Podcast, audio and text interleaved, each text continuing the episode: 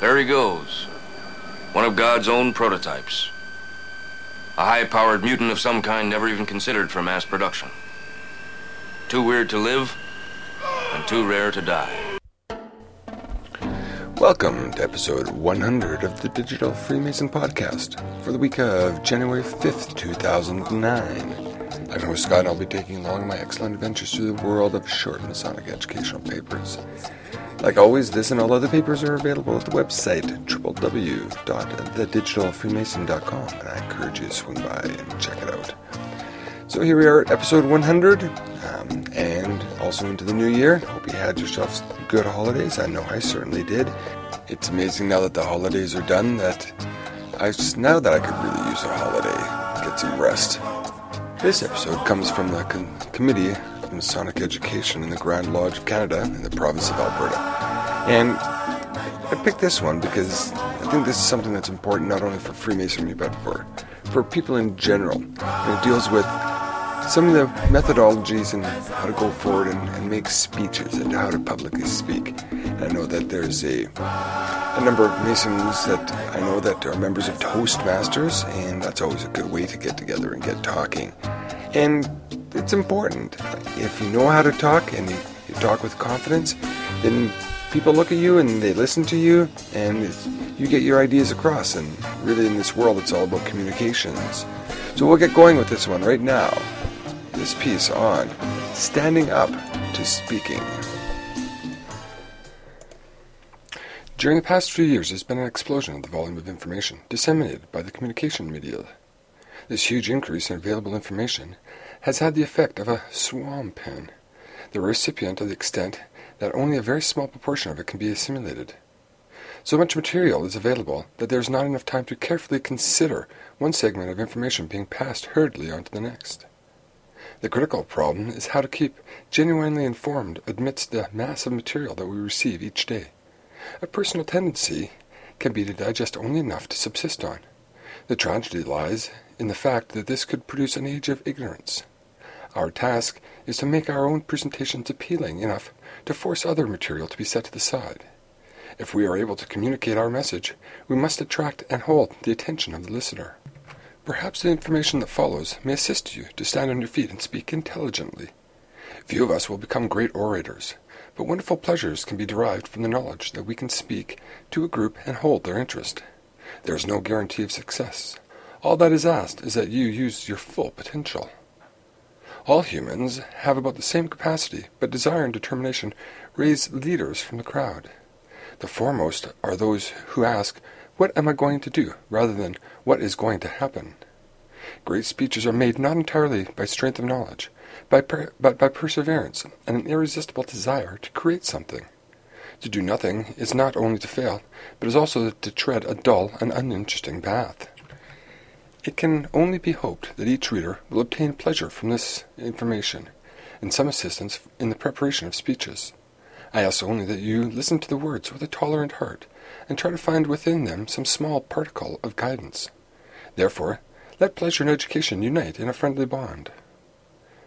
First, looking at the preparation of a speech in general. The success of a speech is dependent on the tome extent of your knowledge of the subject matter. If you do not understand the topic, this lack will be communicated to your audience. Believe in what you say. Generally, it is best to talk about your own ideas, your own convictions, and your own feelings. But in earnest, your enthusiasm will affect the audience. If, however, the topic is strange to you, more research and thinking must go into the speech. This in itself is exciting, for there is a thrill in research, in exploring a subject. It resembles the work of a detective searching for and following clues until he reconstructs the entire story. Education is a product spun from the threads of research, and education itself has several useful powers the power to be refined and well mannered, the power of reflection, the power of growth in mind and comprehension, and the power to do something. In all cases, put what you want to say into writing, examine it, read it aloud, and listen to it. Does it make sense? Do you have a beginning and an end? Criticize it, find fault, and ask yourself questions. In this way, you test the soundness of your ideas and also anticipate objections. To speak ex- effectively is not a gift, but an acquired talent. A speech should have three parts an introduction that is short and pithy, the core, which is the idea to be discussed, and then a conclusion, which summarizes very quickly the major points that you wish to stress. An excellent way to train yourself is to rewrite an article from a newspaper or magazine and reduce it to a summary. You will, be, you will improve your command of the language and be able to express ideas in a simple, straightforward, and efficient manner. Tell yourself that you can do it and you will. Don't leave matters to chance or rely upon lady luck. Try to do something. You will be aware of your potential and your capabilities. Once you have tried and feel that you can do it, then polish your skills and make it sparkle. All of us can converse with other members of society, but when we are asked to speak to an audience, we usually fall apart at the seams. There is really no need for this, and effective speaking is only a conversation with a large group of people. The greatest fear is the fear of failure. Fear can be useful, however, because it will force you to take the steps to see that what you fear doesn't happen. The feeling of nervousness and tension is induced by inexperience in public speaking or apprehension about how the speech will be received. Don't worry about these matters. Concentrate on being relaxed. There are many sources for ideas. A list of these could include public libraries, Masonic libraries, medieval libraries, or and even your own personal life. The proceedings of the Grand Lodge of Canada or your own Grand Lodge, the Bible, base it on someone else's speech, even magazine and news articles, the ritual that you follow, chartered bank letters, or even your holiday or business travel. The list is almost endless. If you are serious about becoming a reasonably intelligent and interesting speaker, your collection of ideas must be a continuous and almost reflex action. To be a good leader, one must first learn to obey and to follow. The same principle operates in speaking. To be a good speaker, one must have to be a good listener. So force yourself to listen to what is said, even though the major speaker may be introduced at a later hour. Carry a small notebook in which to make notes on anything that interests you. Inevitably, there is one phrase or sentence that you can write in your notebook. These notes and ideas may not be used for months, but put them aside and think about them. Let your mind flow freely. Conjure up extensions to the theme that is being developed. Let your mind roam to view all the aspects of the subject. Be flexible if you feel you have maintained this lifelong consistency in your ideas, then you have learned very little from your experiences. Before you realize it, you will have a speech. It may not be strictly on the same topic, but run parallel to it or even just be an extension. The important point is that it represents your own thoughts and therefore you will know your subject. An example is consider the closing moments of every meeting when we are enjoined to lock up the secrets in our hearts. These few simple words provoke some thoughts. What are our secrets? Is Masonry a secret society? Do we lock up Masonry also on leaving the lodge? Do we lock up our principles? Should we take Masonry into our daily routine lives? Another example is the junior warden tells us that we are called from labor to refreshment. What do you mean, refreshment? How should we occupy this time? Is it refreshment simply to the mind, or to the body, or to both? Don't ignore the small, seemingly insignificant ideas. Out of them comes the bigger ideas. The oak begins as an acorn. Cultivate an inquiring, curious mind. To think is to compose, to notice differences, to classify these and arrive at a conclusion. In short, to think is to be a reasoning human being. Your mind has accumulated ideas and knowledge simply by living. Facts have been collected and checked for accuracy. Books and papers have been researched and out of all this comes the distillation from your own mind. Consider all aspects of the idea. Start with some easy cases. Is light the opposite of darkness? Is good the opposite of bad? Many would consider them opposites, but perhaps you could make the case that there are shades of the same thing. Uh, now, when it comes to delivery, you have to prepare a speech, and you have to deliver it. So consider that some of the following points. If you are in a formal situation and speaking from a raised head table, a stage, or a platform, make sure you survey the position of the microphone cords or other obstacles. Nothing destroys the dignity of an occasion much more quickly than falling on the weight of the microphone. Insist on a lectern and a light. After the introduction, rise slowly and move to the microphone with confidence, remembering the position of the obstacles that you have already superstitiously refound.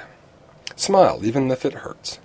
Be reasonably slow Give yourself time to become accustomed to the fact that you are now the center of all eyes. Look at the audience. Stand firmly yet comfortably. Don't rush into your speech. Wait for quiet. And remember that grooming is important. Always wear a suit and tie or tuxedo if the occasion demands it. There should also be a few rules to be followed. Make sure your shoes are, are shined. Remove pens and pencils from outside pockets. Remove bulky articles from your pockets. Wear a discreet tie pin, if you must wear one at all. Remove loose change or keys from your pockets of your trousers. Make sure that your suit is neatly pressed and that your shirt is fresh. The reason for this is that you will feel better if you are dressed and comfortable, but more importantly, the audience will not be distracted by some flashy article of your attire. You must remember that you want the audience to look at you, not as a sparkling large diamond pin. Now, there are several don'ts that you have to remember. Don't button or unbutton your coat. Don't scratch your ear or clean it out with one finger. If you must have exercise, simply wiggle your toes. Don't play with loose change or keys that will sound like a one man band. Don't blow into or tap or run your fingernails over the microphone. It is a delicate instrument, and if you must test it when it is alive, simply speak into it. Don't apologize for speaking. And don't end your speech by saying, I think that's all I have to say. Don't thank the audience. Remember that you have put a lot of time and effort into the speech, and they should be thanking you. Don't use a particular joke if you feel it may not be totally acceptable. If you wish to be humorous, make the humor relevant. Don't continually move spectacles and replace them. Don't say that you have not spoken in public too often and therefore must be forgiven for making errors. Don't hop from one foot to the other, and don't let your voice drop at the end of a sentence. The above may seem inordinately difficult, but try to discipline yourself against falling into these traps. Practice in front of your mirror at home to see whether you have any distracting mannerisms, and see yourself as the audience will see you. Good breathing is essential, so try to train yourself to use your diaphragm and speak from your stomach to give power and control to your voice. When you speak, some air leaves the body through the nose, the rest through the mouth. Resonance is obtained by the reinforcement of the voice in the head, nose, and mouth. The task of the lips and the tongue is to shape the breath as it leaves the body to produce tone and modulation. Try breathing deeply each day during using your diaphragm. Try to read several lines of poetry without drawing a breath. Practice taking deep breath and then letting out slowly, checking to see how long it takes. On your way to the microphone, take several quick, deep breaths to ease the general tension of your body. If you are able to be alone prior to the speech, talk out loud using your voice. In this way, your vocal cords will be ready to perform instantly from the beginning of your talk. Don't use your throat for speaking. Nervousness contracts the muscles in the throat and produces a hoarse voice. Act as if you are unafraid, or you will not be, and you will not be afraid. Use a tape recorder and listen to your voice. Does it have depth, power, resonance, vibrancy, and a sense of enthusiasm? There must be a sense of communications, so the words and speech that you use show your educational background. People will judge you by the words you speak, by what you say, and how you say it. Learn to play with words and ideas. Watch your pronunciation and use of words. Invest in a good dictionary and Roget's thesaurus. Know the difference between words such as between and among, but and and, can and may, compare and contrast, shall and will. Avoid such phrases as, it seems to me, perhaps, in my opinion. Use natural terms of speech. Do not employ long words to show that your education. The audience won't care if they fail to understand you. It is equally important that the ideas you wish to convey are not only heard but understood, but also remembered by your audience. Vary the pitch of your voice, but be natural. Change the rate of speaking, slow down, or speed up occasionally. For emphasis on important words, pause before and after them, so as to isolate the information and highlight it. Another effective method is the emphasis of a, of a short silence. Don't create or nurture mental blocks that say you can't do something. Maybe you won't be the star of the show, but at least you will have tried and will have utilized your own talents. Don't let them atrophy. Believe in your own self worth and you will succeed. There, there are th- three questions that have to be answered when giving a speech. What do I wish to accomplish? What are the interests of the people to whom I shall be talking? What are the facts I wish to tell them? So for delivery, the previous parts can be summed up by the question, why am I speaking at all? Obviously, there must be a reason, some of which shall be explained here in detail. First is to present a topic clearly, and we must know the subject matter to be able to explain it clearly. Do your own research thoroughly. Learn more about the topic than will be necessary. Refine your ideas so that they present a logical procession, and lead the audience through the subject step by step. If you describe something, relate it to something else that people will know and comprehend. A simple example is the statement that Tokyo has 10 million people. That's hard to grasp. Instead, say that Tokyo has five times the population of Toronto. This is a comparison that can be readily understood, so use words or phrases that invoke a mental picture. To impress and convince, we have to choose our reasons and facts, and their arrangement in a method of presentation that must follow the interest of the people you are, are addressing. Appeal to the impulse, emotions, and instincts of the people. They need to be appreciated. Flatter them a little bit. Don't obscure your message with a false sentiment or trying to be too simple. Tell them your object and then give, give them something to think about. A little education mixed in is bait to gain greater interest. In order to swim, you must sometimes be out of your depth. Every idea or thought that enters the mind is immediately taken as truth, unless a conflicting idea arises to cast doubt upon it. Try to be convincing, therefore. Do not permit conflicting ideas to enter your speech. When you speak about your subject, do not talk about it in terms of what you are against. It is sensible to be against some things, but make sure your audience knows what you stand for. You are responsible for your own success or failure. Suggestion is necessary. Advertising is based on suggestion. The advertiser does not offer proof. He just tells you what you want to believe. Repeat your ideas to gain emphasis and acceptance. Tell the audience that you are going to tell them something, then tell them, then tell them again. Simply, this is reinforcement. To motivate the group, demonstrate that you are interested in the subject by your own enthusiasm and optimism, and this spirit will be transferred to the audience. Speaking with conviction and earnestness. Be positive uh, and talk of success. Never let thoughts of failure enter into your speech. Always appeal to what you will move your audience. Replace one motive, that is being their desire to fall asleep, with another, their desire to listen, to understand, and to act. Presumably, the object of getting action from a group is to rectify or change a bad situation. You must explain the need for change. You must not only give your solution in detail, but explain why it is the best. Finally, list the benefits to be derived from following your suggestion and the immense satisfaction to be derived by those who have taken an active part. But, above all, be very clear in your mind as to what you want your group to achieve. And the last one is to entertain, and this is the hardest one of the group. We can't all be comical or entertaining. Investing in a good joke book and relating some humorous incidents to life is always a good thing. Always remember that you are doubtful about whether to tell a particular joke, then don't tell it. Do not be afraid to show that you have notes. They are not intended to be hidden. But never memorize your speech, because it will usually sound quite dull. Has a tendency to concentrate on remembering the words than it is on the content itself. Remember that the finest exemplary speeches have always been well written. So I like that, you know, and that's something that as I do these podcasts, I have to keep in mind, even myself, remembering not to jingle things or just sort of twiddle my thumbs. I know I have a lot of nervous habits, but I can speak from experience that the more that I do it, the more comfortable I become, and the better I become at it. So I just want to send a quick shout out to uh, Brother Alan and Brother Isaac who helped me out on a project for my son, and uh, we're still awaiting the, the final arrival of the project, but everything's looking like it should be shaping up fairly good.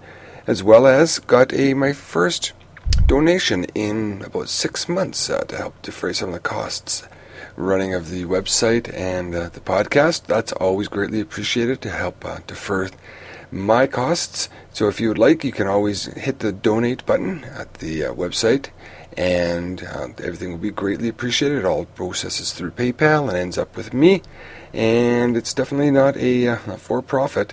And I prefer not to have sponsors and that sort of thing, so I always am very appreciative when there is a donation that comes through.